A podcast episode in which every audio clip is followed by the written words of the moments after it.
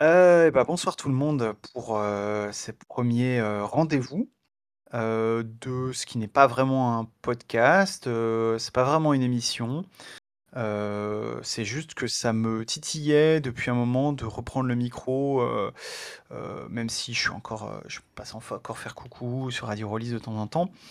J'avais envie de reprendre le micro, j'avais envie de lancer cette, ce concept d'émission qui me trottait en tête, depuis longtemps. Heu et heu, j'avais envie de commencer avec, heu, avec Vivien, Féasson, ici présent. Salut Vivien. Salut, bah bah, écoute, merci pour l'invitation. Beh, c'est vrai que ça faisait longtemps qu'on en avait vaguement, parlé. Ouais, ouais, bah, je je te devais une, je je parlais de Radio Rollis, ça ça en fait, quand Explorateur de Bruine est sorti, donc il y a un moment maintenant, on était censé, t'interviewer sur Radio Rollis et puis finalement ça s'était pas fait pour des raisons de de planning principalement et puis, heu, puis voilà, je me disais que c'était bête de, de laisser ça traîner et en même temps, hem, heu, c'est pas plus mal parce que je me suis dit que cette conversation que je que je voulais avoir avec toi, bah, en fait, ça ça pouvait être l'occasion, en en faisant un rendez-vous, plus ou moins régulier, on va je vais essayer de faire ça tous les mois à peu près. Bah, ce serait l'occasion de, de de faire la même chose avec d'autres, d'autres personnes. Le principe que je me suis fixé pour l'instant, c'est, heu, d'inviter plutôt des amis pour commencer parce que tant qu'à se faire plaisir, bah, autant que ce soit avec des amis. Heu, tant qu'à essuyer les pots cassés aussi, heu et faire des 1res émissions, un peu bancales, autant que ce soit avec des amis aussi. Et l'idée, c'était aussi d'essayer de proposer quelque chose qu'on n'a pas trop dans les autres podcasts. Voilà, Radio Rollist, heu, il y a des des chroniques de jeux, il y a des, des petits dossiers sur des sujets et cetera. Les Voix d'Altaride, c'est souvent, heu, des grosses émissions sur une question de fond avec, heu, plusieurs éclairages sur cette question, en général, c'est ça. La Cellule, c'est plutôt du test de jeu, puis la discussion autour des jeux de Romaric. Bref, il y a pas mal de de formats comme ça qui existent. Puis je parle pas des des d'autres émissions comme celle d'Atlas, par exemple, que je connais, un peu moins bien. Mais, hem et puis les numéros, heu heu, je finis ce petit tour d'horizon quand même par les par les rendez-vous théoriques de KF. Je suis obligé de le citer puisque KF, fait l'émission en même temps que moi ce soir, donc il y a une grosse concurrence. Et je trouvais que ça manquait un petit peu dans ce tour d'horizon des, des comment dire? Des émissions de profil, si on peut dire, heu, où on fait un peu le tour, heu, de l'œuvre. C'est un mot un petit peu, heu, un petit peu, pompeux, mais quand même, l'œuvre d'un créateur, d'une créatrice, ses différents jeux, la façon de créer, les idées mécaniques, de de certains jeux et cetera. Bref, aller aller un petit peu en profondeur, dans ce que, une personne crée et c'est d'ailleurs aussi pour ça que je me dis que c'est pas mal de commencer avec un copain parce que finalement, heu, Vivien, tu fais partie des gens dont je connais le mieux, les différents jeux, pas exactement tous, mais presque. Ce qui est pas forcément le cas, même si je lis beaucoup de jeux, de de tous les créateurs, ici présents.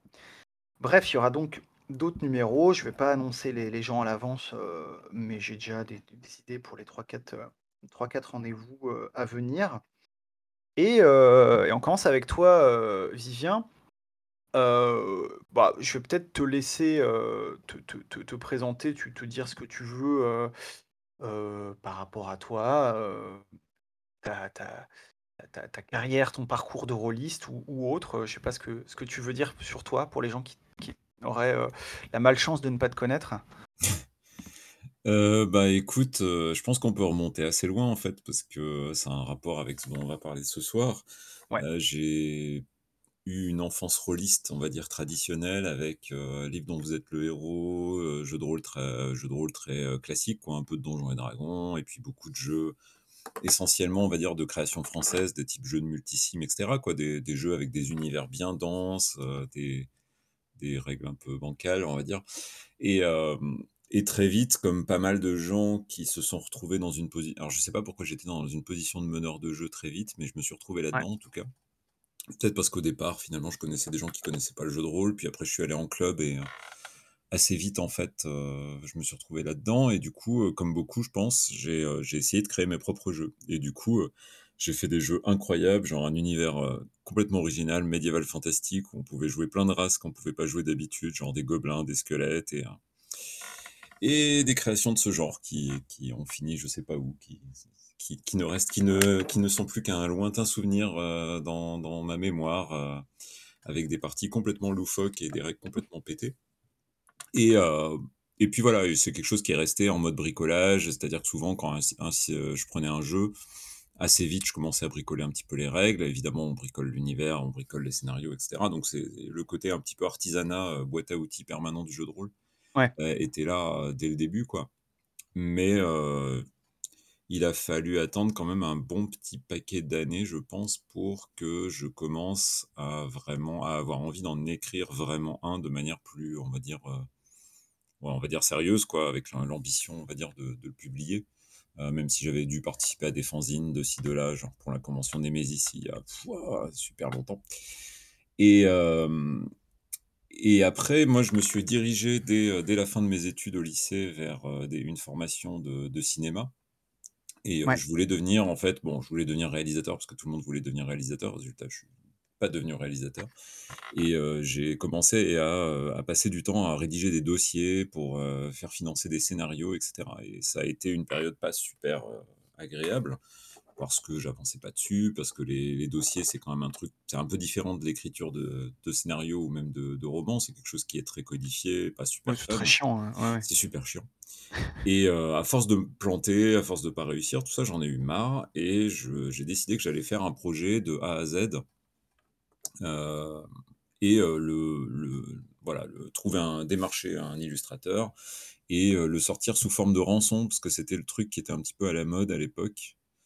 Heu, Ouais. l'idée, Est-ce que si je me pour souviens les p ouais, c'est ça, pour ouais, les vas-y, plus vas-y. jeunes d'entre nous, heu, tu peux rappeler c'était quoi le le parce que ça ça existe plus du tout le système de Ça rançon existe plus aujourd'hui? parce qu'il y a plus besoin, il y a eu d'autres méthodes, mais Ouais, si ouais. je me souviens bien, l'idée c'était qu'il y avait une somme qui était fixée et si, heu, les gens mettaient suffisamment, en fait, le jeu était Mmh. libéré. C'est ça en gros, heu Ouais, c'est ça.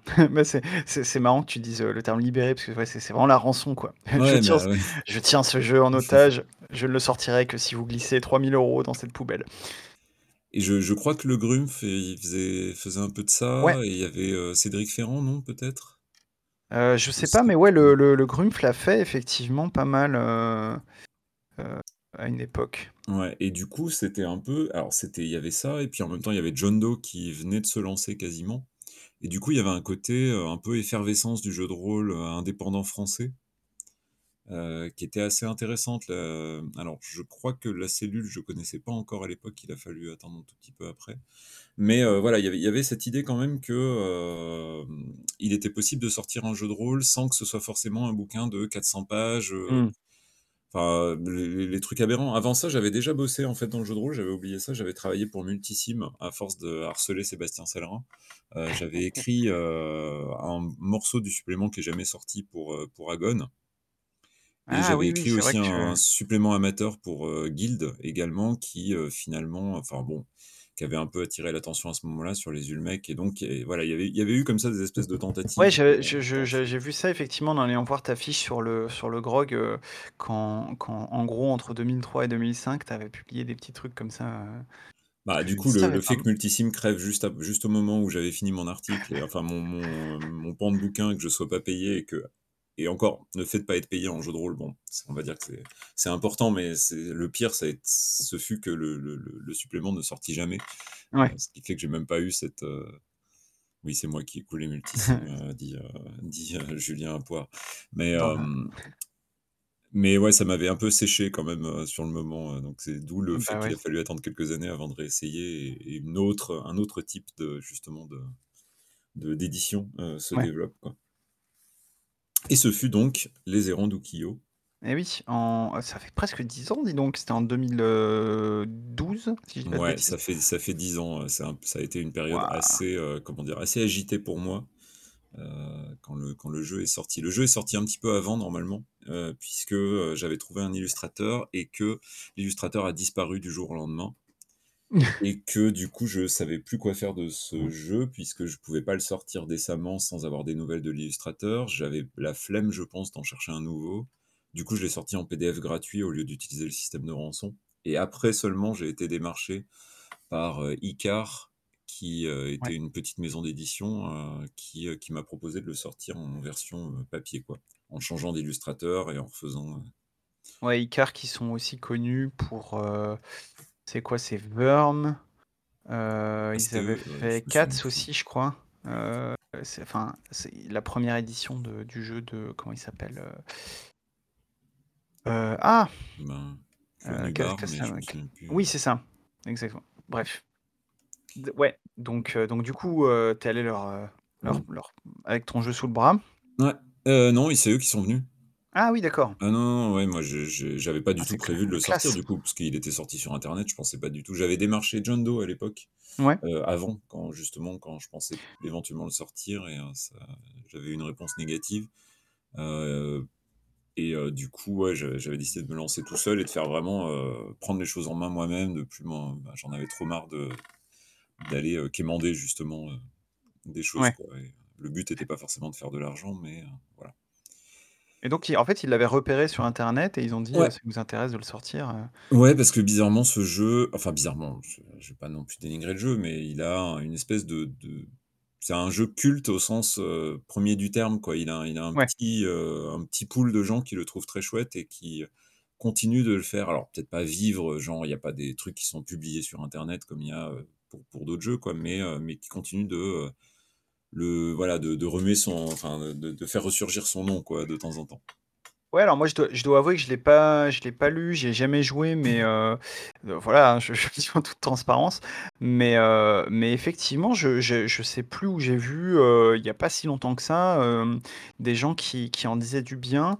Et je sais que notamment, puisqu'on parle des amis, je crois que Guylaine Le Mignot y a y a fait jouer il y a pas il y a pas si longtemps et qu'elle elle disait que même avec, heu heu, voilà, les années et cetera, que ça ça avait un petit peu, hem, contrairement à d'autres jeux où quand tu y rejoues maintenant, tu te dis: «Ah ouais, c'est pas possible quoi, comment j'ai pu écrire ça?» et que ça tenait bien le le poids des années quoi, me semble-t-il.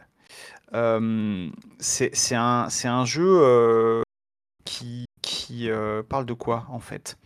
Si si, tu devais le présenter en 2 mots? Ben, en 2 mots, Tu peux le faire, hein, sinon, dirais, mais heu, samouraï et mais heu, bon, si on prenait un peu plus de mots, heu, non, en fait, c'était en ce jeu, c'était à la fois, une c'était d'abord une réponse à Légende des 5 Anneaux Ouais.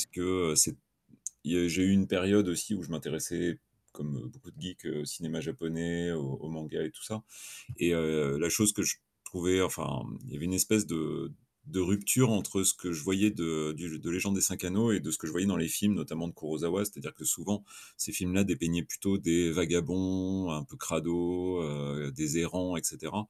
Là où Légende des 5 Anneaux, c'était quand même plutôt, heu, la grosse noblesse avec des armures qui bien clinquantes, heu, voire même largement kitschouilles et ce genre de choses et donc l'idée, c'était, parce qu'il y avait pas tant de jeux que ça à l'époque, heu, Tenga était pas encore, en tout cas, heu, je sais plus si Tenga est sorti juste après, enfin bref, il était, heu heu, dans les, hem, en préparation en même temps que que les Errants d'Ukiyo, de ce que j'en savais et il y avait finalement très peu de jeux pour un un côté un peu plus âpre quoi, là-dessus. Donc Ouais. je je m'étais enfilé, tout un tas de, de films, de, de mangas, de, heu et puis, heu, j'avais fait, voilà, où tu on joue en fait des, heu, des espèces de de vagabonds, heu, lancés sur les routes, sans amis, mais souffrant de du du fait de de la solitude et condamnés plus ou moins à une espèce de destin tragique, des espèces d'anti-héros, mais héros quand même quoi, D'accord. allant de village en village et redressant des torts, plus ou moins malgré eux. Ah, Donc c'est mar c'est ouais, très non, classique c'est quoi, finalement, ouais, comme ouais, mais c'est marrant parce que finalement, heu, je sais pas si c'est à quel point on pourrait, heu heu, faire cette filiation-là entre entre ce jeu-là et tes suivants, mais la manière dont tu le présentes, en tout cas, moi, je je retrouve des points communs avec les jeux dont on va parler après, heu, le côté an anti-héros, le côté, errance, tu vois? C'est 2 choses, si on fait un grand écart, qu'on pourrait retrouver aussi dans Explorateur de Bruines, quoi. Il y a y a quand même des enfin, c'est une manière de dire que dès dès ce jeu-là, il y avait déjà quand même un peu tes, tes tes je sais pas si on peut dire idées fixes, obsessions, heu, les Ouais, choses ouais, qui mais t'intéressent en fait tout simplement qui étaient qui Oui, mais cla clairement, hein, je pense qu'on peut même pousser plus loin. Après, est-ce qu'on le fait dès maintenant ou pas? Je sais pas, mais Bon je pense ouais, qu'on on peut retrouver effectivement, comme tu dis alors l'errance, c'est un petit peu, heu, bon, c'est un truc très rôliste en même temps, oui, l'errance, oui, et c'est oui. pas forcément quelque chose qu'on retrouve dans, heu, Libreté, Ouais, ouais. particulièrement et finalement, j'aime assez, en termes de jeu, les, les situations, pas peut-être pas huis clos, mais un peu plus fermées, où on peut développer des liens avec les personnes et cetera, plutôt que les, les errances où on rec on refait un nouveau village, en fait, à chaque fois, quoi. Ouais. Mais il y a, il y a aussi le l'espèce de côté un petit peu, heu, des personnages qui sont en souffrance, qui s'en prennent plein la tronche à longueur de temps, heu et comme tu disais, quoi, des anti-héros en quelque sorte, quoi, qui sont à la fois dans et hors du groupe. Heu, il y a il y a Ouais. des éléments Ouais, comme ça qui reviennent effectivement, régulièrement, quoi. et donc ça, c'était ton c'est ton 1er jeu, Ouais, publié, ouais, je crois qu'on peut publié, dire, ouais. ouais et après, ce ce celui d'après qui a qui a commencé vraiment, heu heu, plus un un un cycle, on va dire, heu, c'est Perdu sous la pluie, qui était qui était pas, si longtemps que ça après, je sais plus, c'était 1 ou 2 1 ou 2 ans plus tard, Non, heu non, ça a été assez court, je crois. et Bah, ouais. Non, non, heu, vas-y. non, bah, Perdu sous la pluie, pour le coup, je le connais bien, donc je peux je je peux le présenter à ta place, histoire que ce soit pas toi qui fasses tout le tout le boulot. Mais donc Perdu sous la pluie, heu, c'est un jeu qui est beaucoup plus court, heu, qui fait, heu, je sais plus, heu, il doit faire une trentaine de pages, un truc comme ça, écrit gros, enfin, c'est assez court, ça se lit, très vite, et alors à l'époque, bah, tu je sais pas à quel point tu vas me le dire, c'était déjà prévu comme, comme, heu, comment dire? La fondation d'un truc, mais en tout cas, hem, en le regardant aujourd'hui donc heu, comment dire? Bah, justement en le regardant avec ce côté un peu fondateur, on voit que c'est vraiment une espèce de prologue à ce qui est venu après donc Libreté, Explorateur et cetera, heu, puisque on y joue dans Perdu sous la pluie des enfants, heu, qui sont, je vous le donne en mille, perdus sous la pluie, ça alors, incroyable, heu, qui, heu, leurs parents, ils sont avec leurs parents, leurs parents, disparaissent, les les quittent et assez rapidement, ils trouvent d'autres enfants. Ils ils évoluent comme ça dans cette espèce d'ambiance, assez glauque, assez étrange avec des créatures autour autour d'eux, on sait pas trop ce que c'est. Il y a un côté, très, hem, par rapport à ce qui est venu ensuite, très, hem, heu, pas vague, mais finalement tout ce qui est monstre et cetera, on s'est laissé à l'imagination des joueurs et des joueuses. Et surtout, il y a un système de jetons, de ce qu'on appellerait, en termes techniques, d'attrition. C'est-à-dire qu'on commence tous avec des jetons, qu'on va dépenser, qu'on va très rarement, gagner et en fait, heu, le truc, c'est qu'au fur et à mesure de la partie, on va en perdre de plus en plus de ces jetons. Quand on n'a plus de jetons, notre personnage disparaît et à la fin, il en reste plus qu'1, heu, ce qui veut pas forcément dire qu'il a une, fin heureuse, d'ailleurs. Heu, mais c'est un peu, voilà, c'est un peu comme ça que ça marche. Avant de revenir sur, les idées de système, sur le principe du Rainiverse et cetera, heu, bah, c question question un peu un peu banale pour commencer, c'est venu d'où, heu, cette cette idée de Perdu sous la pluie? Comment comment en fait tu es passé de, heu, je veux faire un je fais un jeu, hem, très cinématographique avec des samouraïs à, je vais faire un jeu avec des enfants qui disparaissent sous la pluie? Bah, alors déjà, il y a plusieurs trucs. C'est déjà l'avantage, c'est qu'en explorant ma «carrière» entre guillemets, on retrouve un une mini un mini reflet de l'histoire finalement du de la production indépendante, heu, française. Ouais. Puisque, heu, Perdu sous la pluie, son contexte, c'est que là, par contre, j'avais commencé à alors à l'époque, j'étais je crois que j'étais encore facteur à l'époque, en plus de reprendre mes études et que du coup, heu, la raison pour laquelle je dis ça, c'est que du coup, je, heu, binge, listened, les, les, épisodes de La Cellule tout en triant mon courrier, parce que j'avais du retard du coup sur la sélection et je sais plus combien j'en ai bouffé du coup en u en 1 an et heu, je dis ça aussi parce que du coup, heu, Perdu sous la pluie est lié à la création d'un groupe de création de jeux de rôle, à l'initiative de Fabien Hetwein Eh oui, qui c'est vrai. donc est un des des membres, heu, on va dire, peut-être pas fondateur, mais on va dire important de la cellule. Heu, je crois qu'il y avait Steve J aussi, hein, si je me trompe pas, heu et heu, il me semble que c'était Chiru le dernier. Et heu, du coup, heu, voilà, il y avait cette idée de: «On va faire un groupe de gens qui vont, heu, proposer des jeux courts et les tester». Donc c'était complètement dans cette espèce de, tendance, on va dire, avec le lancement, enfin ou en tout cas la découverte, je sais pas, de Lulu, de l'impression à la demande, là vraiment c'était encore plus facile qu'avec le le la Ouais, rançon, précédente quoi, de, faire un jeu, avec cette idée que les jeux avaient vraiment pas besoin du coup d'être, heu, d'être longs, avaient même pas besoin forcément d'être des jeux avec un univers et des règles, heu, parce que les Errands Clio restent, assez classiques à ce niveau-là, même si, ils s'inspiraient de jeux, on va dire modernes, ça restait des jeux modernes, traditionnels quoi, à ce niveau-là. Ouais. et donc on expérimentait là-dessus. Et le jeu au final, il s'est créé très, très vite quoi, ça a été, l'espace de deux trois mois, heu, alors d'où il vient, c'est un peu toujours un peu difficile à dire. Je sais qu'il y a des éléments qui viennent de, heu, du jeu Perfect, heu, de, heu, Avery, Magdaleno, heu, ouais c'est ça, c'est non c'est Alder maintenant, Ave Avery Avery Alder, Alder, ouais, ouais. heureusement le j'ai eu le bon prénom. Donc Avery Alder qui était un jeu que je trouvais intéressant avec son système de jetons justement d'échange. Alors a priori, il marche pas tant que ça, mais il y avait je trouvais ça élégant en fait l'idée de faire des échanges de jetons, heu, sans forcément, heu, avoir à, mmh, comment dire? Heu, exprimer à voix haute la mécanique. Ce qui va ce qui ce qui est différent de du jeu classique où en général on va dire: «Fais un jet de ça», tu fais le jet, tu fais un calcul, enfin ça interrompt, la fiction de manière assez im importante. Là où le l'idée c'est quelque chose qui me séduit encore, même si je me dirige peut-être pas forcément là-dessus, de cette idée d'une espèce de mécanique, qui en silence intervient sous la fiction et eh oui, on en reparlera avec, heu, la bille noire tout à l'heure, heu, ouais, ouais. exactement et heu et du coup l'influence et pour l'esthétique, alors il y a y des il y a des éléments de de vie privée, voilà, que j'exposerai pas forcément, Oui. là-dessus aussi, mais il y a cette idée en tout cas effectivement que, même si on est des adultes, on a quand même quelque part un peu en nous, cette espèce d'enfant, terrifié, solitaire, heu et cetera quoi. Quelque chose auquel, auquel je tiens pas mal et hem et puis après au niveau de l'esthétique, il y avait un un pan, heu, de, heu, d'un jeu qui s'appelait alors je me demande si c'était pas je crois pas que c'était Lost in the Rain, mais c'est possible en plus, ça serait ce qui Ah ouais? ça Incroyable. serait assez flippant, mais je crois qu'à ce moment-là, il s je crois qu'il s'appelait Lost, hein, je sais plus et où c'était des gamins qui couraient en fait et il pleuvait en permanence et heu, il y avait ils étaient poursuivis par des espèces de chiens et on les voyait que quand, il y avait de la pluie qui leur tombait dessus en fait. C'est un un jeu vidéo du coup? Ouais, c'est un jeu vidéo. OK.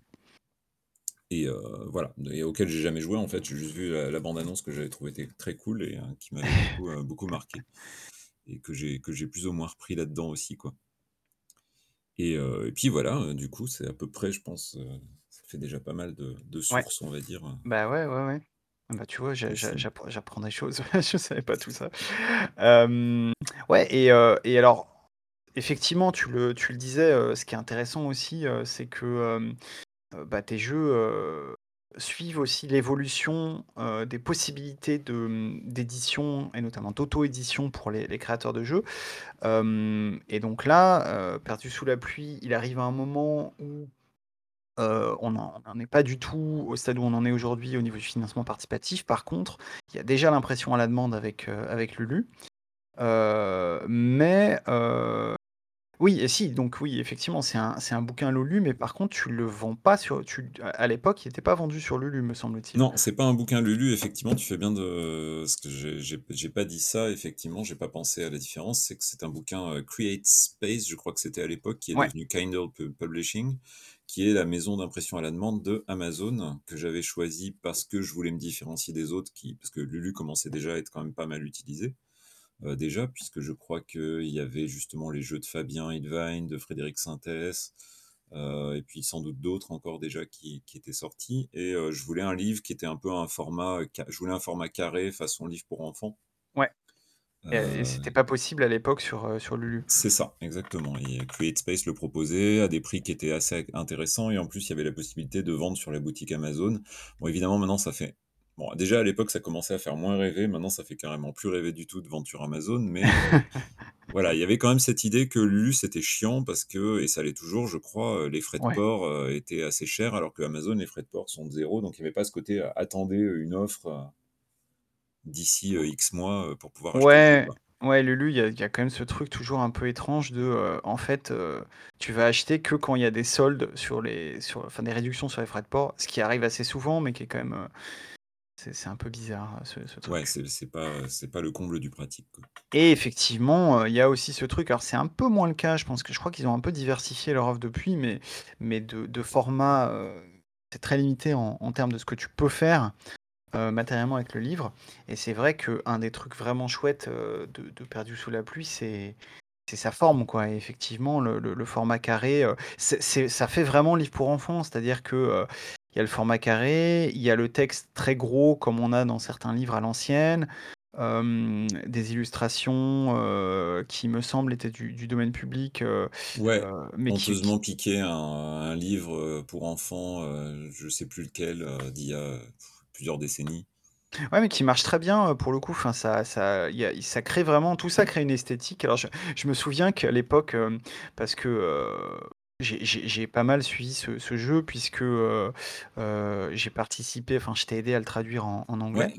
Heu et heu et je me souviens qu'à l'époque, il y a des gens qui râlaient justement en disant alors je je sais plus quel était son prix, hem, Perdu sous la pluie, mais heu, les gens disaient: «Ouais, c'est franchement, c'est honteux, heu heu et heu, il y a OK, c'est 60 pages, mais heu, le le texte, on le lit en 1 heure et tout pour, heu, je sais plus 15 €, heu, C'était dix franchement, euros, 10 €, ouais. 10- 10 €». C'est dingue parce qu'aujourd'hui, enfin, je veux dire, personne dirait ça et et 10 € pour un pour, heu, un un jeu comme ça, heu, je pense, heu, tout le monde trouverait ça absolument, normal, quoi.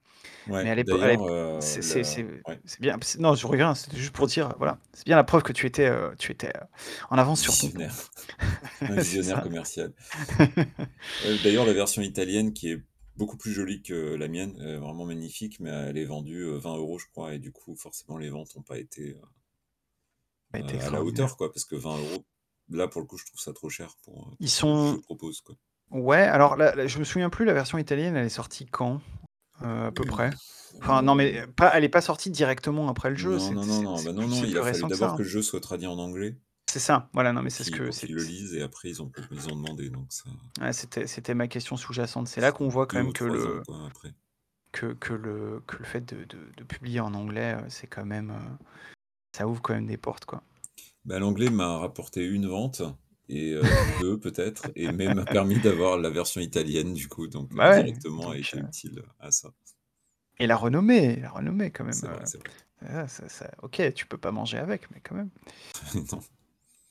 Et donc ça, c'est voilà, ça, c'est les c'est Perdu sous la pluie, donc en en 2014 et puis, heu, alors en termes de publication, il y a plusieurs années qui qui qui s'écoulent, heu, avant la publication de Libreté qui est arrivée en, heu, je sais plus, il y a 5-6 ans, un truc comme ça. Ça paraît hu hu hyper Ouais. loin aujourd'hui, mais c'était pas il y a si loin que ça, en fait, heu et heu et là, pour le coup, on commence à avoir un un un un lien, quoi. Il y a ce ce ce fameux Rainiverse, alors je sais plus s'il s'appelait déjà comme ça à l'époque, Non, je crois pas, je crois qu'il a fallu un au moins Libreté, heu Et que et et du et du coup, comment ça s'est passé? Est-ce que tu t'es dit tout de suite, «Tiens, je vais poursuivre l'univers de de Perdu sous la pluie et je vais je vais en faire un jeu plus complet»? Est-ce qu'en fait, finalement, c'est venu en cours de route? Parce que c'est vrai que ça, c'est vraiment un truc, qui qui te distingue, de quasiment tous les autres créateurs, me semble-t-il, hein, indépendants. C'est, cette idée d'un même univers partagé en pl en en plusieurs jeux. Ça, c'est vraiment un truc que je qu'on qu'on n'a pas ailleurs et et du coup, c'est venu comment? Ah, je Julien nous fait remarquer Libreté, Liberté, mars mars 2017, 2017. 4 ans et et non pas 5-6 ans. Oui, mais si tu rajoutes les années covid et cetera, bon, Je compte double. c'est ça. Donc ça fait 25 ans qu'il est sorti. Et ben, heu, écoute, il y a plusieurs trucs. Alors déjà, je suis pas le seul puisque Thomas Munier, je crois, avait commencé avant moi à faire ça. Ouais, c'est ouais, c'est vrai. Il y a Thomas Et Thomas et qui je fait ça pense que aussi. du coup, heu, du coup, je pense ce qu'il a fait participe, à mon avis, de, heu, de de l'idée justement de de lancer un autre jeu, heu, dans, heu, dans dans le même univers. Je pense qu'il y a aussi la volonté, une espèce de frustration à ce moment-là, vis-à-vis des story games et des jeux qui se jouent en une seule séance. Hem, là où, heu, quelques années avant, justement, quand quand Perdu sous la pluie était sorti, il y avait une espèce de de découverte incroyable, genre on peut tout faire, heu brisons les tous les murs, heu, du tradi et cetera et puis après bon, il y avait le côté bon finalement, heu, le le tradi ça donnait du poids Oui, aux ça choses, aussi, c'est un peu ouais. dommage, heu heu, j'ai l'impression que toutes mes créations ont ont la même légèreté et cetera. Donc heu, du coup, heu, il y a il y avait ça en parallèle et puis pour rester dans la tradition du, heu, du coup du, heu, suivons l'évolution du JDR indé, heu, avec, heu, avec Vivien, heu, il y avait aussi le, Powered by the Apocalypse. Il y avait Apocalypse Eh World oui! et ses ses comment on pourrait appeler ça? Ses héritiers, on va dire, qui avaient commencé justement à à se développer, quoi. Et bon, ceci dit, Apocalypse World est venu après puisque je me souviens d'une partie, test, une seule, dans laquelle c'était pas ce système-là. Il y avait Ah déjà ouais? le principe de la bille noire, mais il y avait pas d'archétype de personnage, heu, c'était, heu, je sais plus, c'était avec des D6 je crois, enfin quelque chose comme ça. Donc Ah heu, je pense que l'idée de la bille noire, dont on va parler du coup, heu, préexistait presque en quelque sorte au jeu entre guillemets, quoi. C'est cette Ouais. idée justement que, une une modélisation finalement de, de la mentalité, enfin des émotions humaines qui serait que, on emmagasine finalement, heu, le mal-être jusqu'à ce qu'il explose, heu, dans, heu et que ça conduise à des dérapages. Mmh, d'accord. Et donc, ouais, donc Libreté, bon là le jeu est un peu plus connu, mais pour le présenter rapidement, là on joue donc je l'ai dit, hein, c'est toujours le Rainiverse, donc toujours ce ce principe de, heu, d'enfant perdu sous la pluie dans un monde sans adultes. Mais, heu, là ce monde commence à avoir un petit peu plus de de consistance, heu, on a, une vraie mythologie qui se crée, qui commence à se créer. Je crois que c'est il y a il y a quand même toujours des zones d'ombre sur pourquoi ces ces fameuses sirènes, donc qui sont les monstres qui errent sous la pluie, comment voilà, d'où elles viennent et Heu, qu'est-ce que que tout ça, ça fait là?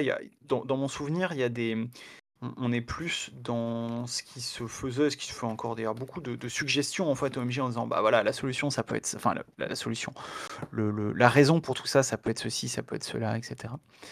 Hem, mais donc le gros de de Libreté, c'est, heu, cette, création de communautés, heu, d'enfants. Heu, on a on a beaucoup, heu, on on on trouve souvent quand on lit des des critiques du jeu, heu, des comparaisons avec Sa Majesté des Mouches, mais je je trouve que c'est je sais pas ce que tu en penses, mais je trouve que c'est assez, heu, judicieux pour le coup.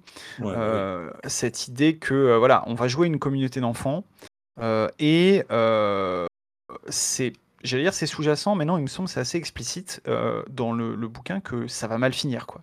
Ah oui, c'est totalement explicite que ça va finir par la destruction de la ville, heu Ouais, c'est ça. Donc heu, ça va voilà, ça tout tout ça va pas très bien finir.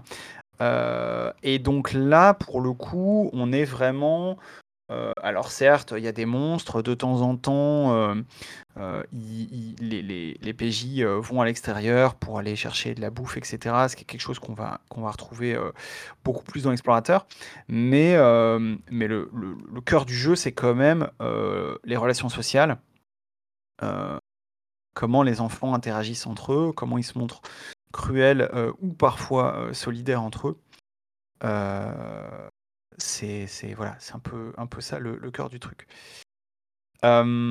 Et donc effectivement, jeu PBTA, donc là, ouais, je me demandais pourquoi le PBTA, mais finalement tu as un peu répondu. C'est que c'était un peu la mode à l'époque et c'était pas encore l'immense explosion de de jeux PBTA comme on a aujourd'hui, il me semble, hein. Ouais, non, je crois pas et puis je trouve que le PBTA, en fait, il s'était imposé parce que, heu, il y avait un côté très, hem, assez violent dans ce système de jeu. Heu, en plus, heu, nota surtout dans Apocalypse World et heu et je trouvais que Ouais. ça allait bien avec, heu, avec le le l'esprit du jeu, quoi, globalement et heu et le jeu se se, mmh, comment dire? Se voulait aussi en partie une réponse à, heu, un jeu qui s'est qui était donc Monster Hearts Ouais. d'une certaine, heu, bah, du coup, Avery Alder encore Qui revient, ouais. qui revient encore du coup, hem et heu, parce que Monster Hearts m'avait un petit peu déçu sur certains points aussi justement, heu, sur, heu, une espèce de mécanique que je trouvais très déconnectée finalement des des actions, heu, à la table quoi, de la fiction et qui du coup, heu, je trouvais ne ne n'orientait pas suffisamment, heu, les, heu, la la la fiction quoi, n'ai n'aidait pas à la Ouais. créer en fait, heu, semblait la suivre en quelque sorte en parallèle. Bah, ouais, c'est vrai que, heu heu, moi je me je me souviens, Heu, et si je pense que je l'ai j'allais dire est-ce que je j'ai eu cette réflexion à l'époque de la sortie, mais si, mais je me je me souviens quand même, je me disais: «Ah c'est dommage que, que Vivien il fasse un jeu PBTA, tout le monde fait ça et cetera», heu heu je continue de penser que, que le beaucoup, beaucoup de jeux PBTA sont quand même, heu, il y a une espèce de flemme créatrice de trouver un système, heu, original. Mais heu, mais il y a quelque chose qui change tout, dans ton jeu par rapport à ça, c'est donc la la fameuse bille noire on l'a bien teasé, donc il est temps de la mettre sur la table. Enfin il y a 2 choses, c'est que déjà, c'est une échelle, donc l'échelle PBTA en général, c'est tu lances 2 D6 plus une carac, heu, tu fais, heu, entre 7 et 9, c'est, heu, tu réussis mais avec une complication, tu fais 10 ou plus, c'est réussite totale. Et 6 ou moins, c'est, heu, c'est un échec. Heu, sauf que, heu, toi tu tu tu tords un peu ça, heu, puisqu'en fait on a, heu, cette idée de on a toujours le le un échec sur un 6-, heu, mais heu, il y a les, mmh, les réussites excessives, heu, qui c'est ce truc hyper malin, c'est-à-dire que maintenant, heu, faire faire le score maximum 10 ou plus n'est pas forcément souhaitable, heu, parce que, bah, on peut aller on joue des enfants, donc on peut aller trop loin et on va souvent trop loin et et ça ça va mal se passer. Donc ça, c'est le 1er truc, qui est vraiment chouette et le 2e truc, c'est, c'est c'est, heu, cette cette question de la bille noire, heu, c'est-à-dire qu'on va pas faire 2 D6 plus, heu, plus caractéristique dans Libreté, on va, heu, faire 2 D6 plus bille noire. Hem et la bille noire, alors ça fait longtemps, hein, ouh là là, ma lecture de Libreté, je me souviens plus comment on la gagne, heu, exactement. Ah bah ça, c'est important aussi puisque, Mais oui, au mais dé c'est au c'est il départ, me s mon mon idée, ouais, vas-y, c'était qu'il vas-y. y ait des des règles pour la gagner et qu'au final, à force de me triturer la tête dessus, j'ai décidé de me débarrasser de toutes mes sous-règles, heu et toutes mes belles mécaniques. Parce qu'il y avait ça aussi, heu, ça, heu, c'était le moment où il y avait l'idée de la forge encore et de la cellule qui était très, la mécanique doit quelque part définir en quelque sorte ce qui se passe à la table, et comment dire? Heu, encadrer, je j'ai le mot frame, heu, en anglais, ouais. heu, dessus quoi, mais quelque part structurer en fait, le les sensations à à la table et du coup, j'avais vraiment cette idée que tout devait s'emboîter parfaitement. C'est-à-dire que, c'est en gros le jeu qui te disait, «Voilà, là là tu as fait une action stressante, tu gagnes des points, du coup parce que ces points-là ensuite vont entraîner une action qui elle-même va être stressante» et du coup, il y avait comme ça, une espèce de de machinerie, heu, que je voulais super bien huiler et cetera. Et au bout d'un moment, je me suis rendu compte que ça entraînait toutes sortes de complexités, heu, complètement inutiles et potentiellement de situations où la mécanique, heu, bah, était déconnectée finalement de ce qui se passait réellement à la table. Et ça a été entièrement remplacé parce que et heu, donc là, on recoupe encore avec une évolution, heu, du jeu de rôle indé. Heu, je crois que déjà à ce moment-là, donc Eugénie, commençait à poster justement ses, articles sur, en quelque sorte, la liberté des joueurs quoi, le comment ça s'appelait déjà? Parce que je là, j'ai un trou sur les les différents termes, mais en gros, voilà, mettre les joueurs en avant, le Ouais. play plutôt que que le game et du coup, l'idée maintenant de ce qui qui a éclos pour Libreté, c'était: ce sont les joueurs qui décident quand est-ce qu'ils prennent de la bille noire et c'est tout. Ouais et ça, c'est vraiment alors c'est marrant ce que ce que tu dis sur, heu heu, déjà sur le le fait de commencer avec des avec des des mécaniques un peu lourdes et tout et puis tout tout balancer, au bout d'un moment, c'est que je me retrouve, un petit peu là-dedans. C'est vraiment, c'est un peu ce qui m'est arrivé sur, sur 2 étés, notamment. Mais mais ouais et donc cette, cette bille noire, moi je me souviens parce que j'ai j'ai fait partie des playtesteurs de de Libreté et quand tu nous avais dit ça, heu, ouais, on gagne on gagne, on on en prend quand on veut. Je me suis dit et d'ailleurs je me je me souviens que ça faisait partie, hem, certains certains retours, certaines critiques jeu le disaient aussi genre: «Ah mais en fait du coup c'est complètement pété, heu, on peut prendre, on peut prendre la bille noire quand on veut donc heu, si tu joues avec des mini-maxeurs, ils vont en prendre tout le temps et du coup, ça va faire des persos super bourrins et cetera». Mais mais sauf qu'en fait, je suis pas sûr que ce genre de joueur jouait, heu, jouerait à Libreté ou en tout cas, heu, s'il joue comme ça, c'est juste, heu, tu tu passes à côté. Tu tu peux le faire mais y c'est pas intéressant quoi. Hem Ouais, c'est clair. En en fait, le système s'équilibre un peu mieux que ce qu'ils que ce qu'ils imaginaient, mais c'était pas forcément je sais pas si c'est de la chance, mais en tout cas, c'est effectivement pas, heu une recherche particulière de ma part que de poser des garde-fous pour empêcher justement ce type de comportement, quoi.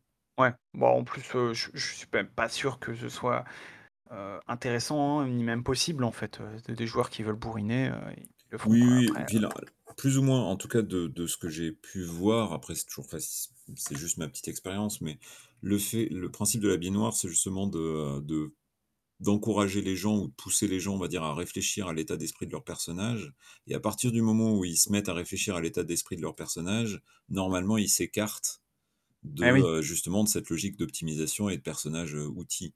Mmh, Heu, mmh donc mh. généralement ça ça court-circuite, on va dire, par sa nature même, ces espèces de trucs d'optimisation. Ça empêche pas évidemment des petites optimisations en marge, mais ça, c'est pas Oui, dramatique, quoi. mais heu, mais oui, c'est pas enfin voilà, effectivement, c'est pas le c'est pas le le le cœur du jeu, quoi. Et puis, heu et puis ouais, le la bille noire, c'est aussi les points d'expérience. C'est Alors c'est non, les points d'expérience sont à côté par contre, heu, qui ah, je me c'est le plus même de ça. principe où les gens choisissent, C'est ça, voilà. j'avoue que le système d'expérience, c'est pas forcément, ça le truc le plus, fignolé, mais mais c'est dans c'est dans l'optique, quoi. En tout cas, c'est on choisit Bah à la fin, quoi. Ouais, c'est ça. Moi, je je me je je j'ai j'aimais bien ce principe de dire, bah, en fait, ouais, finalement, comme tu dis, c'est la même logique. C'est-à-dire que ça, responsabilise les joueurs, heu, au lieu de lier ça à des mécaniques, que ce soit, heu, voilà, des gains, suite à un jet de dés pour la bille noire ou pour l'expérience. Il y a toujours ce truc qu'on retrouve, par exemple, dans des dans des jeux, actuellement de, à la fin de l'épisode, fin de la session, on va répondre à des questions, voir si on mérite ses points d'expérience et cetera. Heu, là aussi, en fait, responsabiliser les joueurs par rapport à ça et en gros leur dire: «Ben, est-ce que tu estimes que ton personnage a évolué ou pas pendant la session?» heu, c'est un truc, même encore aujourd'hui, heu, je crois que c'est pas, pas très répandu et pourtant ça demande effectivement des joueurs un peu, qui vont pas abuser du système mais ça marche, ça ma ça marche super bien, quoi. Et donc après, heu, Libreté, on ça vaut le coup d'en parler rapidement, c'est aussi un système, heu, éditorial, heu, différent de Perdu sous la pluie puisque là, c'était ton 1 financement participatif, Ouais, heu, sous la sous la la houlette, heu, je sais pas comment on peut dire, heu, en en partenariat. Ouais, je crois que c'est pas mal en partenariat. Ah. Parce que la houlette, ça fait un peu, heu Oui, ouais, donc avec, putain, je me souviens même plus de son vrai nom. Jamrys, Jérémy, heu, Rueff, Jérémy voilà, Rueff, ouais.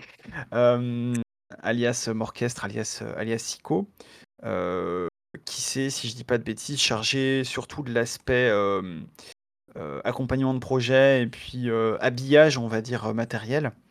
Ouais, ouais, ouais, c'est ça, et puis la partie administrative aussi, ouais, qui qui n'est pas forcément négligeable non plus, hein, ouais, ouais, oui, ah bah, oui, oui, et je je logistique puisqu'il a envoyé aussi les, hem, les, heu, les les livres aux backers, et aux ouais. distributeurs.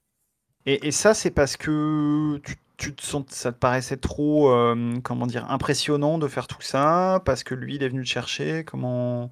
Bah, en fait, on avait eu des discussions avant, heu, je sais pas si je crois que Libreté était déjà un petit peu, tu vois, en état de le jeu était plus ou moins créé ou en tout cas en route et puis, heu, il y avait la question, heu, lancinante de qui, écrit un jeu, à savoir sous quel format et enfin, comment je le sors pour, toucher un un peu plus de monde que qu'avant, pour, heu, être un peu plus voilà, pour un projet un peu plus ambitieux. Heu, j'aimerais bien un jeu un peu plus joli, un peu plus, heu, avec des quelques illustrations qui soient pas libres de droit, Ouais, non plus et tout ça, ça soulève des coûts et donc il faut des rentrées d'argent. Et je me souviens qu'on avait des discussions comme ça avec, heu, avec, heu, donc Jérémy Rueff, avec, Épiphanie Poétique aussi à l'époque, ouais, heu, sur, voilà, quel, quel débouché pour le jeu de rôle, comment on fait. Et donc il faudrait toucher les les les, librairies. Et Jérémy justement disait que lui, il voulait, il était je crois qu'il était en train de sortir sa structure ou il venait de la sortir. Et et du coup, on s'était mis d'accord, voilà, pour, heu, pour il avait cette idée d'une espèce de logo, donc l'homme orchestre, heu, pour, heu, aider des, des projets quoi, notamment, euh, enfin des projets indépendants pour qu'ils aient une, une allure un peu plus chouette et un style un peu plus professionnel, quoi. Et effectivement, moi je me sentais pas de toute façon de me lancer dans un financement participatif tout seul. Voilà quoi, il y avait quand même pas mal de pression là-dessus parce qu'il y avait des frais qui étaient engagés de toute façon, genre, heu, je sais plus combien ça m'avait coûté pour les illustrations plus la maquette. C'était pas non plus énorme, heu, à l'échelle d'un projet, mais ça faisait peut-être 1000 ou 1 500 €, quelque chose comme ça. Heu, que je que voilà, que je devais sortir de ma poche et donc c'était un petit peu stressant, donc j'avais besoin quand même d'être rassuré là-dessus, quoi. Ouais, ouais, ouais. Oui, je je là aussi, je je me retrouve tout à fait dans ces considérations, ça. au aucun problème pour faire un financement, Ouais. participatif. Au aucun stress, tout va bien. Hem et puis, heu, alors Perdu sous la pluie, heu, tu l'avais traduit toi-même en anglais et puis, hem et puis donc, heu, traduit par un autre éditeur en en italien. Là, Libreté, pour le coup, donc est sorti en anglais. Alors là, on va on va peut-être pas refaire tout le parcours, heu heu, ça ça a été un peu long, il me semble, heu, et un peu Ah ouais, compliqué, ouais. Pour le dire de manière, heu heu, diplomatique. Hem, mais mais pour le coup, c'est c'est pas toi qui qui t'en est chargé. Tu as, eu quand même un un droit de regard, de décision sur, la maquette, sur les illustrations ou pas du tout? Comment ça s'est passé, cette, Ben, heu, en cette fait, là 2e aussi, version c'est Libreté? effectivement un peu compliqué comme tu as dit. J'ai dû faire une 1re version du kit de démo que j'ai traduit moi-même et que j'ai fait maqueter du coup par, heu, Laure Afshin qui avait maquetté Libreté en français. Et puis, je me suis un petit peu enfin, j'ai commencé à nouer des contacts, heu, avec quelques créateurs, éditeurs américains. C'était la grande époque de Google+ notamment. Ouais. Heu, c'est avec des gens de l'OSR aussi et cetera. Et il se trouve que je sais plus comment ça s'est débloqué, mais donc l'un d'eux, donc David Sugar, a lancé une boîte qui s'appelait JMDK, qui a fait du de l'OSR et voilà, comme je m'entendais bien avec, heu, donc heu, Fiona Geist qui est, en gros pas éditeur, donc éditrice, mais au sens, relectrice, amélioratrice de contenu, enfin, c'est un concept qui est pas très développé en France, quoi. Mais en tout cas, elle joue le rôle d'un d'un éditeur, mais embauché par le, par le vrai le le l'éditeur, heu, qui a la structure, quoi, de publication. Et heu, donc voilà, j'ai j'ai été contacté par, heu, par des David Sugar et donc c'est moi qui ai traduit Libreté Ah d'accord, tout je de je même, savais pas ça. parce que sinon ça aurait coûté beaucoup trop cher, en fait, de faire appel à un traducteur en plus. Et ensuite, il y avait une équipe de 2 personnes, dont, heu, Fiona Geist, qui, faisait, un travail d'editing, donc qui relisait le truc, le le mettait en forme, virait toutes les formulations maladroites et cetera, quoi. OK. Donc D'accord. Pour que ce soit le plus, heu, on va dire, heu, idiomatique possible. Et heu, effectivement, par contre, pour tout ce qui est alors les illustrations, j'ai, demandé à ce qu'ils payent un peu, à donnent un peu d'argent justement à Mathieu Chevalier qui avait fait les illustrations de de Libreté pour un prix, qui était vraiment pas très élevé quoi, qui avait fait un super travail et Ouais. qui avait aussi bossé avec moi sur «2 bidets d'acier», le supplément de Libreté. Et heu, du coup, ils lui ont filé un peu de sous. Ils ont embauché quelqu'un qui est plutôt talentueuse, heu, mais qui a pas fait énormément d'illustrations parce que je crois qu'elle avait pas mal de problèmes à ce moment-là. Bon, du coup, le jeu, heu, voilà, le seul un des regrets, c'est que le jeu soit pas beaucoup plus illustré finalement. Heu, limite moins parce qu'ils pouvaient pas utiliser une partie des illustrations, heu, de de Ah oui. du jeu d'origine. Heu et la maquette a été faite par, heu, David Sugar qui est dont c'est la spécialité, ce qui lui permettait aussi de faire des économies là-dessus, heu et du coup, on a Ouais. fait 2 Kickstarter puisque le 1er a foiré, C'est on en a ça, fait voilà. un petit peu après et heu, bon, ça a marché à peu près comme la V la VF quoi. C'est pas un un énorme succès outre-Atlantique. Heu et il y a pas un bouche à enfin, j'ai pas l'impression j'ai l'impression que le jeu faisait plus parler de lui, en fait, quand je faisais des parties de démo à la GotlenCon, heu, qui Ouais, est, c'est ce heu, que voilà, effecti effectivement, c'est ce que j'allais dire, c'est qu'il y a quand même eu ce ce succès d'estime, pardon, Ouais, pré, heu, heu pré-pub pré-Kickstarter quoi, Ouais. pré-publication, heu heu, puisque la GotlenCon, c'est, heu, une des 1res conventions, heu, anglophones, en ligne, si je me trompe pas. Peut-être pas la 1re, mais Ouais. une des 1res quoi et j'avais pu faire genre 3 parties, là-bas quoi, où j'ai rencontré des des gens un peu de tous les pays quoi, qui étaient assez qui étaient très sympas et qui avaient assez accroché au jeu quoi. Ce qui m'avait donné envie d'ailleurs du du coup de de pousser ce projet, en fait. Mais d'ailleurs, il y a il y a quand même eu, alors je me souviens plus des des des jeux du nom des jeux, mais heu, mais le justement cette, hem, cette, heu, mécanique de la bille noire, on elle a inspiré, elle a été réutilisée dans dans certains jeux anglophones. Je me demande si,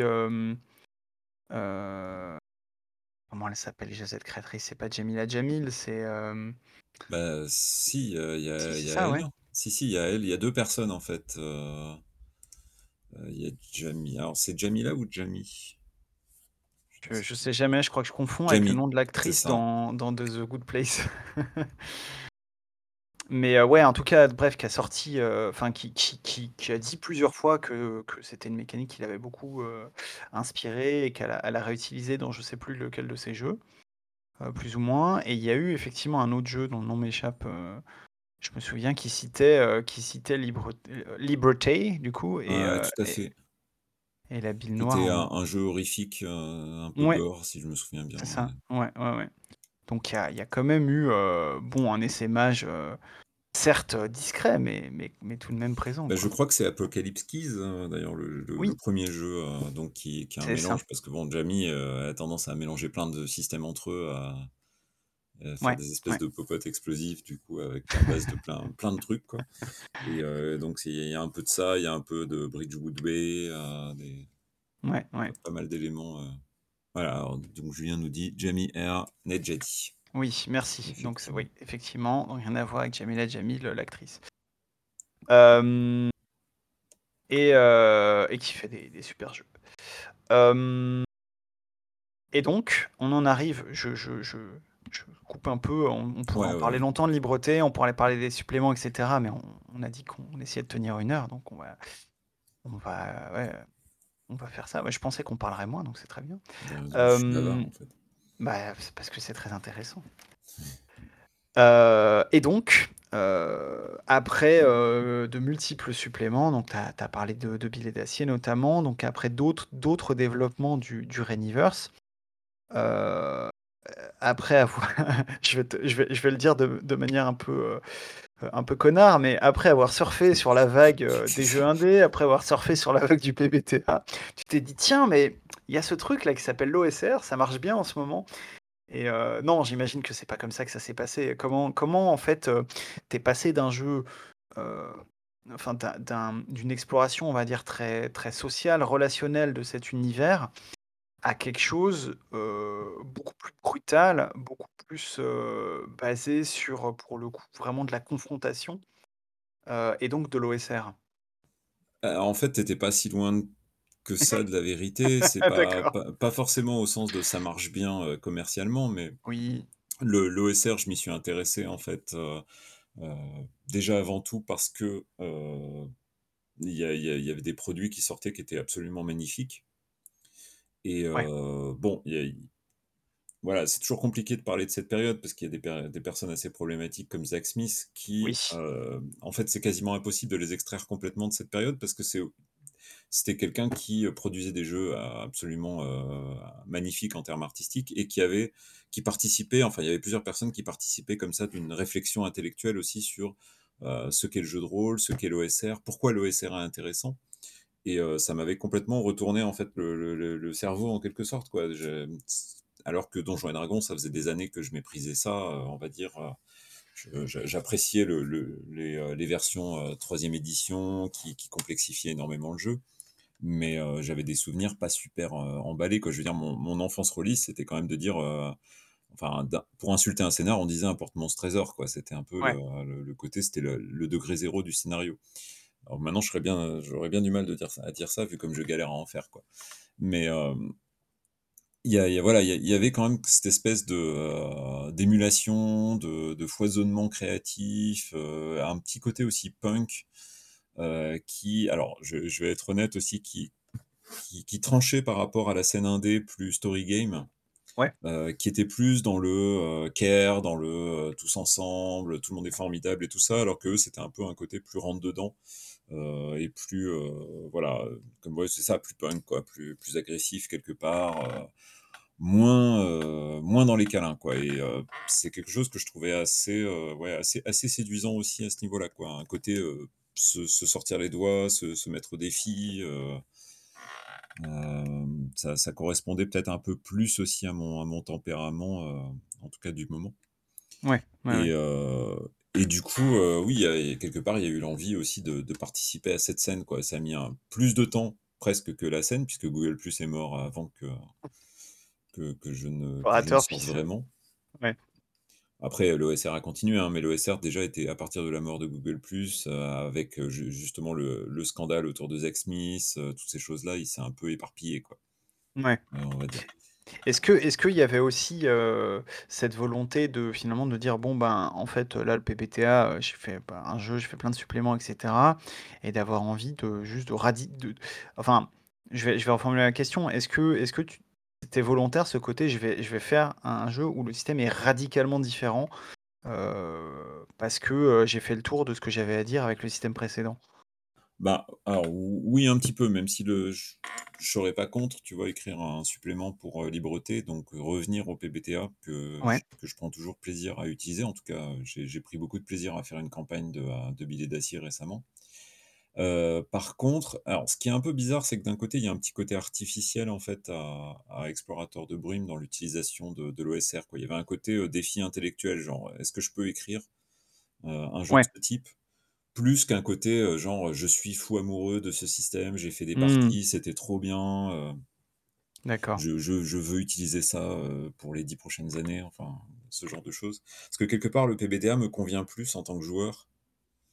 Heu, je me je me rends compte quoi. C'est-à-dire que Libreté me con me me vient plus naturellement, heu, que, heu, que Explorateur de Brumes par exemple. C'est c'est plus mon mode de fonctionnement on va dire, heu, le Ouais. côté drama, interpersonnage, heu, on se on se vautre dans le, dans dans les persos qui se font du mal, heu, socialement et cetera que, dans le massacre de joueurs, Ouais. ce genre de choses. Mais, mais d'un autre côté, il y avait aussi une théorie que je voulais, un petit peu tester quoi, qui était ce côté justement, le l'OSR, il y avait un un petit aspect, on vous propose de, d'arpenter un monde virtuel Oui. heu, complètement quoi, avec une interface qui n'est plus un ordinateur ici, mais un MJ.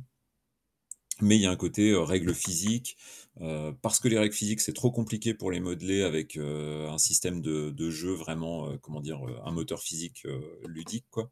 On passe par le meneur de jeu. Le meneur de jeu, c'est plus ou moins le système de règles ou en tout cas le système de traitement de règles, on va dire le plus optimum qu'on puisse trouver. Ça ça met en avant, on va dire la un des intérêts du jeu de rôle, qui est d'avoir justement une personne humaine pour gérer les règles en en direct quoi et heu, et mettre en avant comme ça, dire aux joueurs: «Bah maintenant, heu, voilà, vous avez un monde devant vous, vous pouvez faire ce que vous voulez, heu, à vous de trouver des bonnes idées, faire ce que Ouais. vous le sentez quoi» Mmh et mh. ça ça c'est un un truc que je trouvais que je trouve encore intéressant dans l'OSR justement.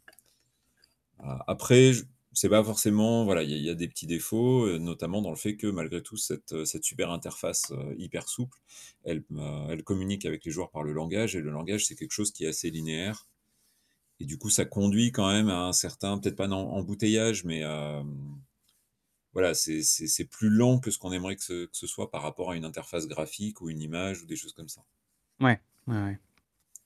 C'est c'est pour moi le le le défaut numéro 1 en fait de l'OSR est lié à la limitation en fait du du du médium, heu Oui, ça reste une une illusion quoi, enfin une Ouais. une une promesse illusoire, heu Bah, non seulement une illusion, mais une illusion qui se révèle assez vite en fait, heu, Ouais, ouais, ouais. justement dans, heu Ouais, je parce que suis dès qu'il d'accord. y a 2 joueurs qui partent dans des directions différentes, ça y est, on passe dans un mode très, chacun son tour, quand on entre dans une pièce, il faut attendre que la description soit entièrement faite, donc il faut faire du coup en fait des descriptions assez courtes, puis attendre que les gens fouillent des endroits bien précis et cetera.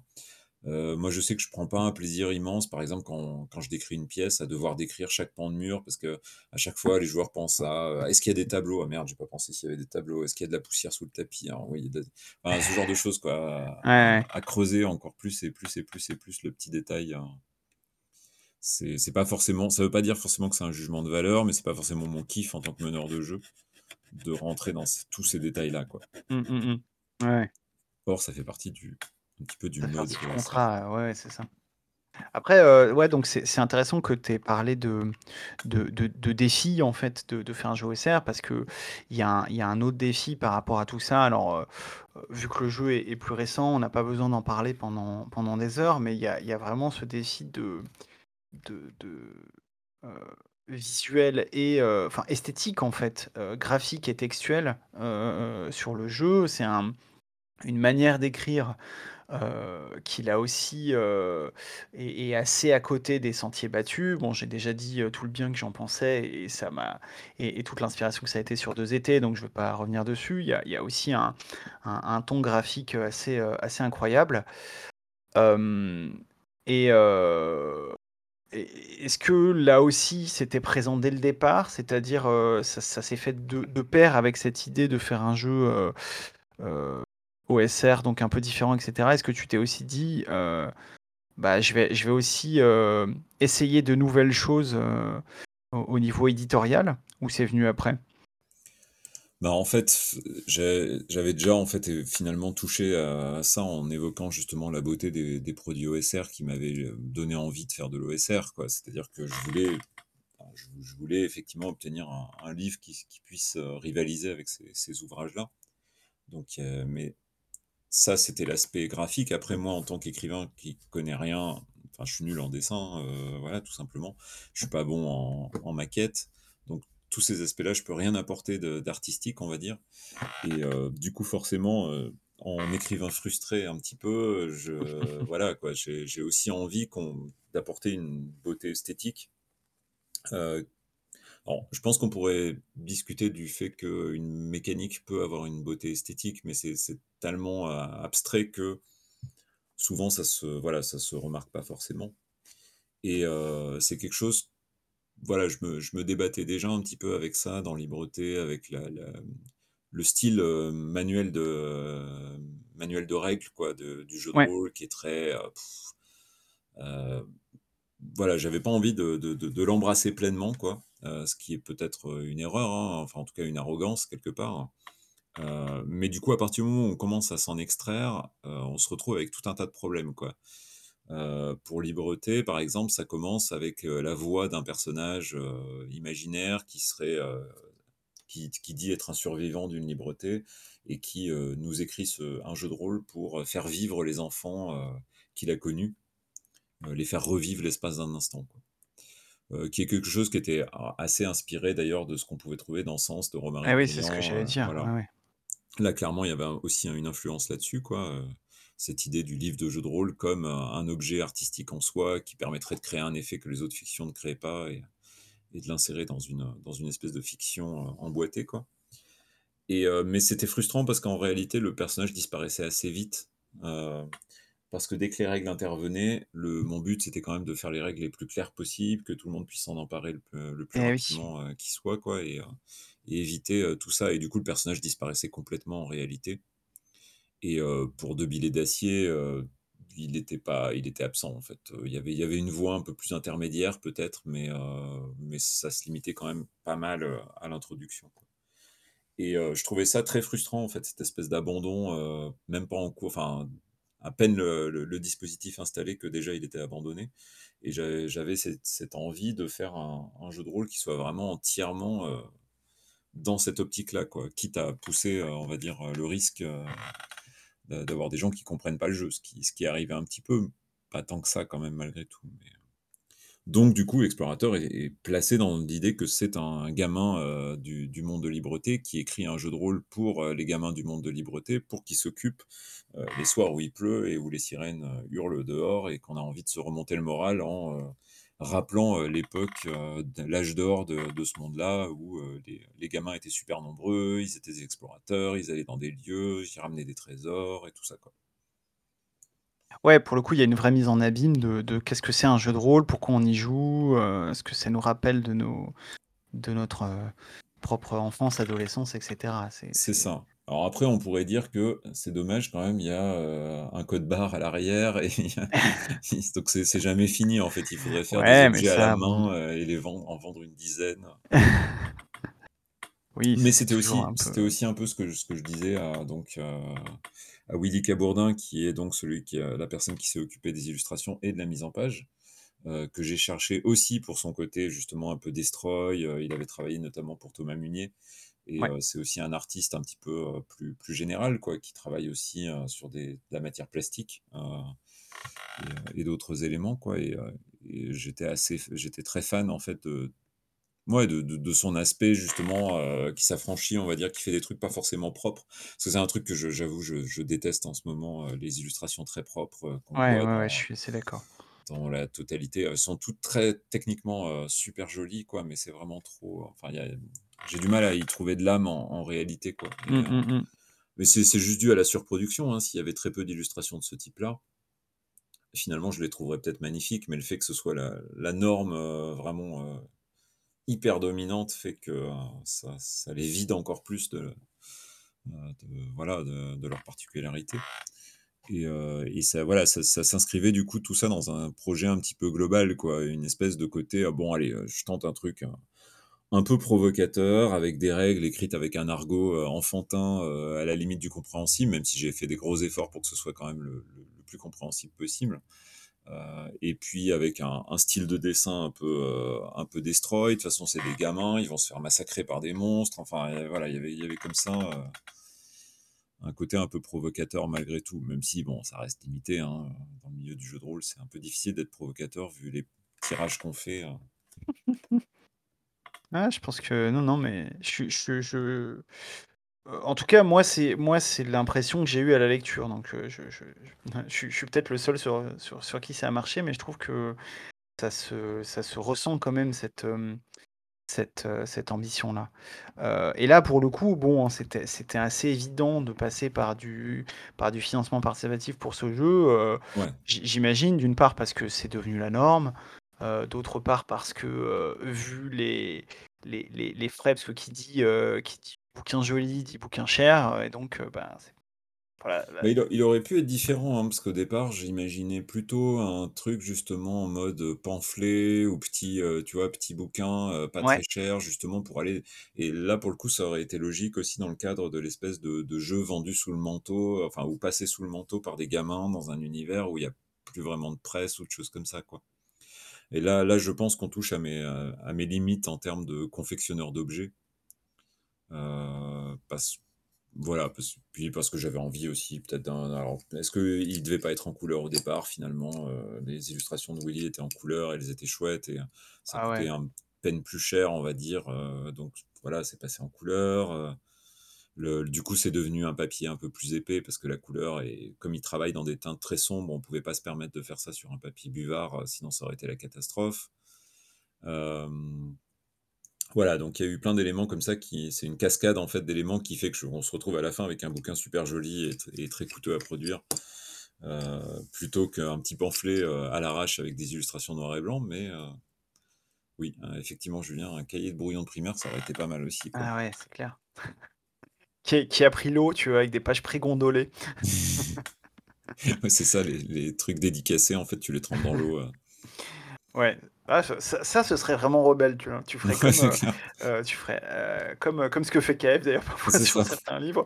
«Ah, tu veux une dédicace? Bah tiens, plouf! Ton livre que tu as Je je pense que là, le euros». côté provocateur, il on le sentirait, ouais. Je me ferais peut-être casser la gueule, mais C'est ça. Mais mais ouais et donc ça va être ça va être mon avant-dernière question, hem, heu, le le autant le le full lancement, heu, ouais, se se s'imposait, mais par contre, tu as décidé, cette fois-ci d'y aller pas tout à fait tout seul parce qu'il y avait Willy, avec toi, mais mais en tout cas avec ta propre Ouais. structure. Oui, alors là, bon, c'est pour le coup des questions de il y a beaucoup de questions de gros sous, derrière quoi, de toute façon, parce qu'effectivement, heu, je voulais, voilà, il y avait beaucoup de choses que je pouvais faire moi-même avec l'expérience finalement, vu que j'avais c'était mon 3e financement puisque De Villiers d'Acier était sorti aussi en financement participatif. Et hem, la structure que je voulais faire avec Willy, c'était en gros, on partageait, on faisait 50 %-50 %, heu, chacun quoi. Et heu, ça me simplifiait pas mal de choses. Il s'occupait de la maquette et des illustrations, je m'occupais moi de la partie admi administrative et écriture. Et du coup, ça ça rendait les choses déjà un petit peu plus simples à à ce niveau, quoi et je me suis rendu compte aussi que finalement la distribution n'est pas quelque chose de c'est un petit peu compliqué pour certains parce qu'il y a certaines procédures, mais sinon à part ça, c'est pas extrêmement complexe, à faire. En fait, il suffit d'envoyer, heu, les, heu, les livres, heu, à, mmh, Asmodée et Ouais. heu et Asmodée se gère s'occupe ensuite de contacter les, les, librairies, enfin les, les boutiques de jeux et d'envoyer les bouquins, quoi. En gros, heu En réalité, je dis pas il y a il y a il y a possibilité de faire plus. Heu, par exemple, quelqu'un comme Johan Scipion qui passe pas par, heu, Asmodée, il me semble, il va contacter les boutiques lui-même, les appeler, enfin ça va ça va lui prendre énormément de temps. Je pense par contre que la majorité des, heu, éditeurs, en tout cas des petits éditeurs, se contentent d'envoyer à Asmodée, puis se tournent vers Casus Belli, vers, JDR Mag et vers 2-3 Ouais. autres moyens, mais ils appellent pas les boutiques quoi, en fait, en réalité, Ouais, je ouais, ouais. je pense pas, quoi. Je Oui, pense pas que après, ça se fasse heu beaucoup, hein. Ouais, après après bon, ce modèle-là, de passer donc par un par un distributeur, c'est finalement, heu heu, le modèle, heu, classique de Ouais. l'édition littéraire, quoi, donc c'est Ouais, pas ouais, c'est pas non, non c'est clair. plus, heu heu, c'est pas non plus si si enfin, je veux dire, tu avais des, mmh, tu avais des modèles, tu vois? C'était pas non plus si risqué ou si, heu heu, tu tu tu tu pou tu pouvais, heu, te te te baser sur certaines, heu, sur certains précédents, quoi. Oui, c'est ça. Après, heu, un troisiè le au niveau du 3e financement, je commençais à peu près à avoir une, heu, une vision de ce que je pouvais vendre et de donc de ce que je pouvais dépenser, Ouais. heu, en plus, heu, en amont, quoi.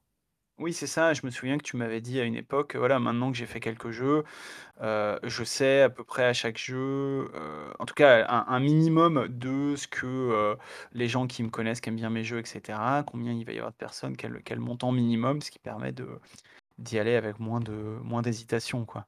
Ouais, c'est clair. Hem et donc heu, donc ouais, donc Explorateur, heu, ça reste un jeu dans le dans le dans le Rainiverse.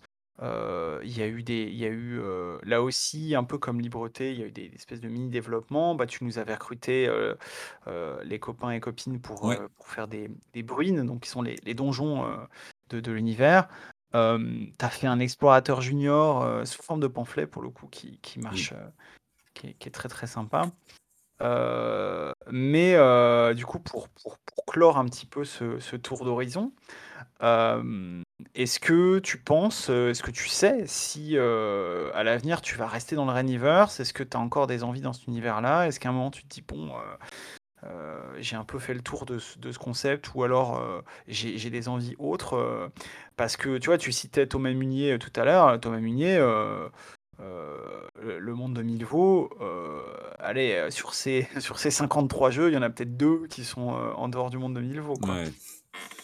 Bah, je suis un peu comme ça, en fait, même si, j'ai quelques idées. Après, le problème, c'est que moi, le le souci que j'ai, c'est que là depuis 1 an, et cette année risque d'être un petit peu pareil, heu, le le le monde professionnel, on va dire, a tendance un petit peu à me à à m'étouffer en termes, créatifs puisque, heu, c'est Ouais. pas un un boulot que j'ai, c'est, enfin, c'est un boulot plus, la préparation de la grecque qui est l'équivalent d'un 2e boulot, plus des traductions.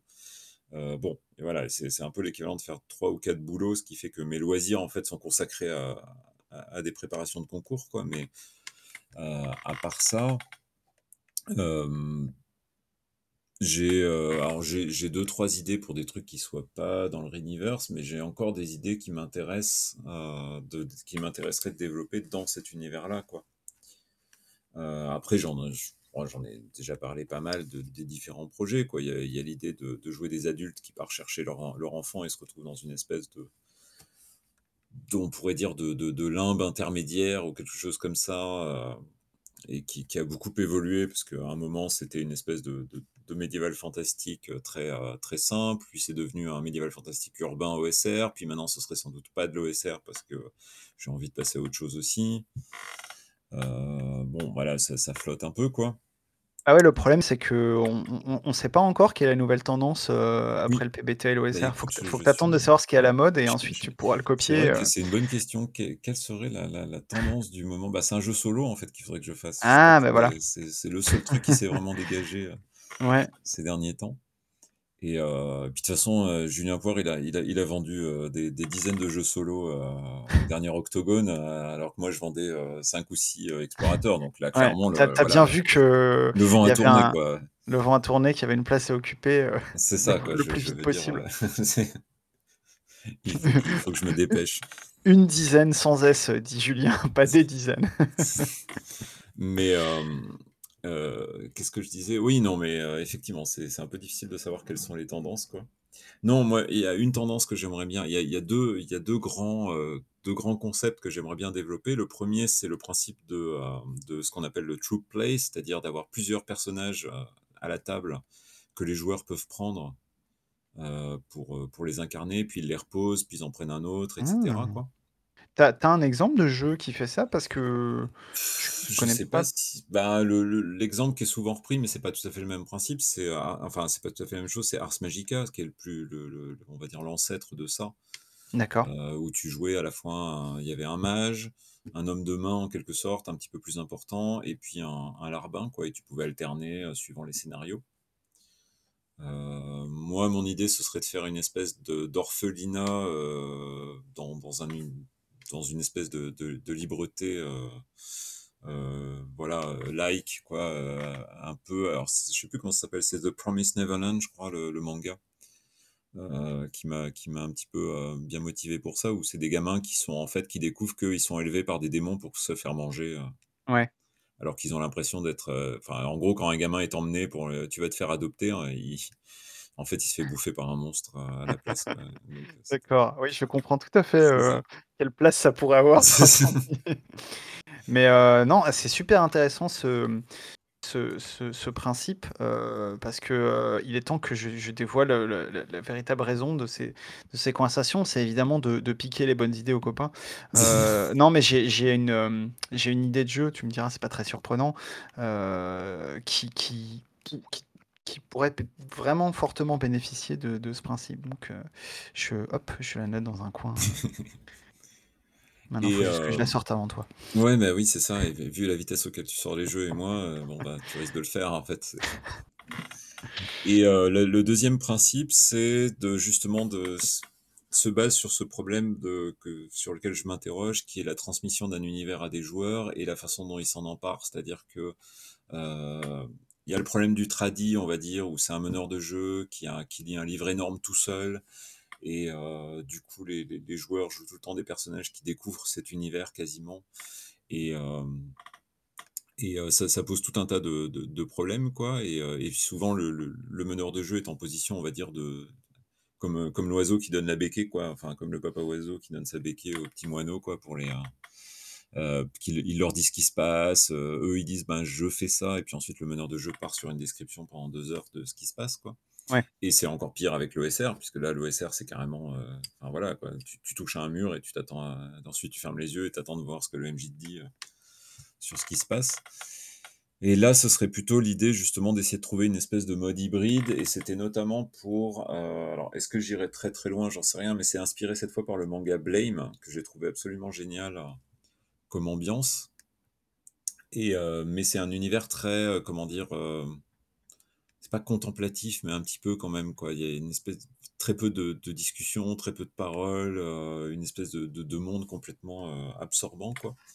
Ouais. et et c'est un jeu où je vois assez mal, finalement, si je l'adapte, en fait, avec un meneur de jeu et des joueurs, j'ai l'impression qu'on perdrait beaucoup de de ce qui, à mon avis, fait le sel, du jeu, justement et donc l'idée, potentiellement, en tout cas, ce que j'ai ce à quoi je suis arrivé pour l'instant ce serait l'idée d'avoir au milieu de la table, finalement, une espèce d'aide de jeu qui définit, heu, des pans d'univers et heu, que les joueurs seraient, heu, libres d'utiliser, quoi, également, aussi bien que le meneur de jeu pour leurs descriptions, pour leurs actions et cetera. Avec des zones, par contre, Mmh. qui, elles, seraient réservées au meneur de jeu pour garder, l'intérêt du meneur de jeu, justement et faire comme ça une alternance de enfin, essayer de répartir la parole de manière différente, quoi.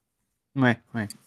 Ah bah, c'est Heu, les responsabilités, la la parole, sans pour autant supprimer le le meneur de jeu comme on a pu le faire avec les, story games, heu, pendant un temps. Ouais et avec les et avec les belonging outside belonging qui sont aussi finalement une pas une norme, mais Oui. un un truc un peu, heu, Tout un à fait. peu à la mode, on va dire, en ce moment, hein. Ouais, que j'ai jamais réussi à utiliser, du coup, je suis pas sûr que je peut-être que, voilà, peut-être que c'est ma réponse, à, comment ça s'appelle?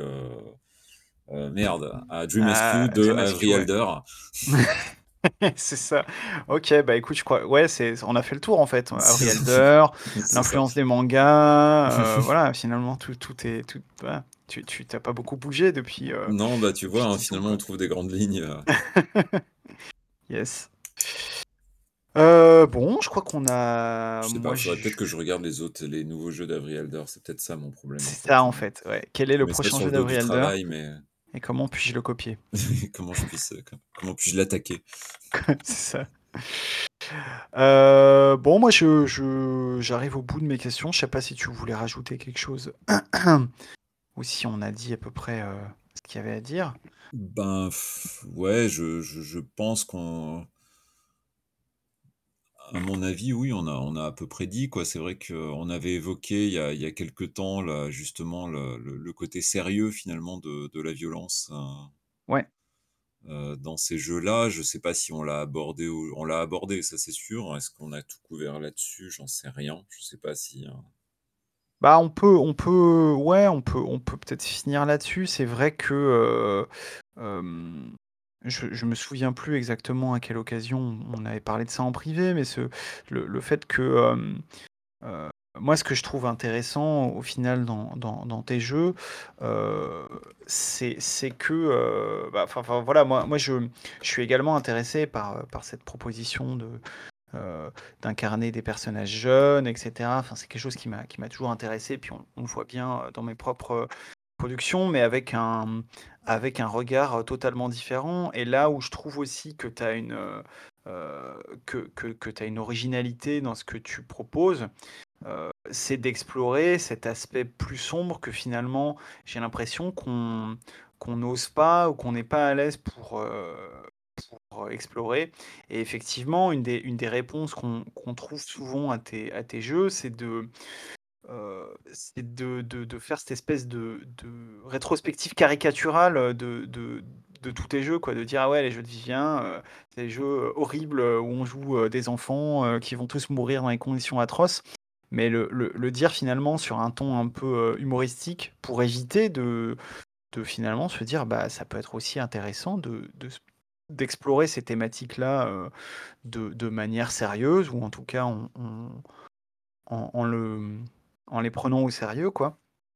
Heu et heu et voilà, c'est vrai que c'est quelque chose qu'on qu'on retrouve pas forcément, heu, ailleurs et c'est vrai que c'est peut-être pour ça aussi que que je voulais t'entendre, parler de tout ça parce que, je trouve ça dommage finalement de limiter tes jeux à à cet aspect, à cette caricature-là, en fait, finalement. Mmh. Heu, je je pense qu'il y a quand même, il y a quand même un peu plus, un peu plus derrière, y compris de y compris de ta part, quoi. Heu Oui, ben, moi, ça ça me rappelle, heu, ce que les gens disaient sur, heu, alors c'était un peu sur Vampire 5e édition, mais c'était surtout sur Lamentations of the Fla Flame Princess, qui donc, et probablement à raison, quoi. Ils les accusaient d'être, en gros, des, des provocateurs à 2 balles, quoi, des des gens qui faisaient du gore, pour choquer et puis, vendre et cetera, quoi.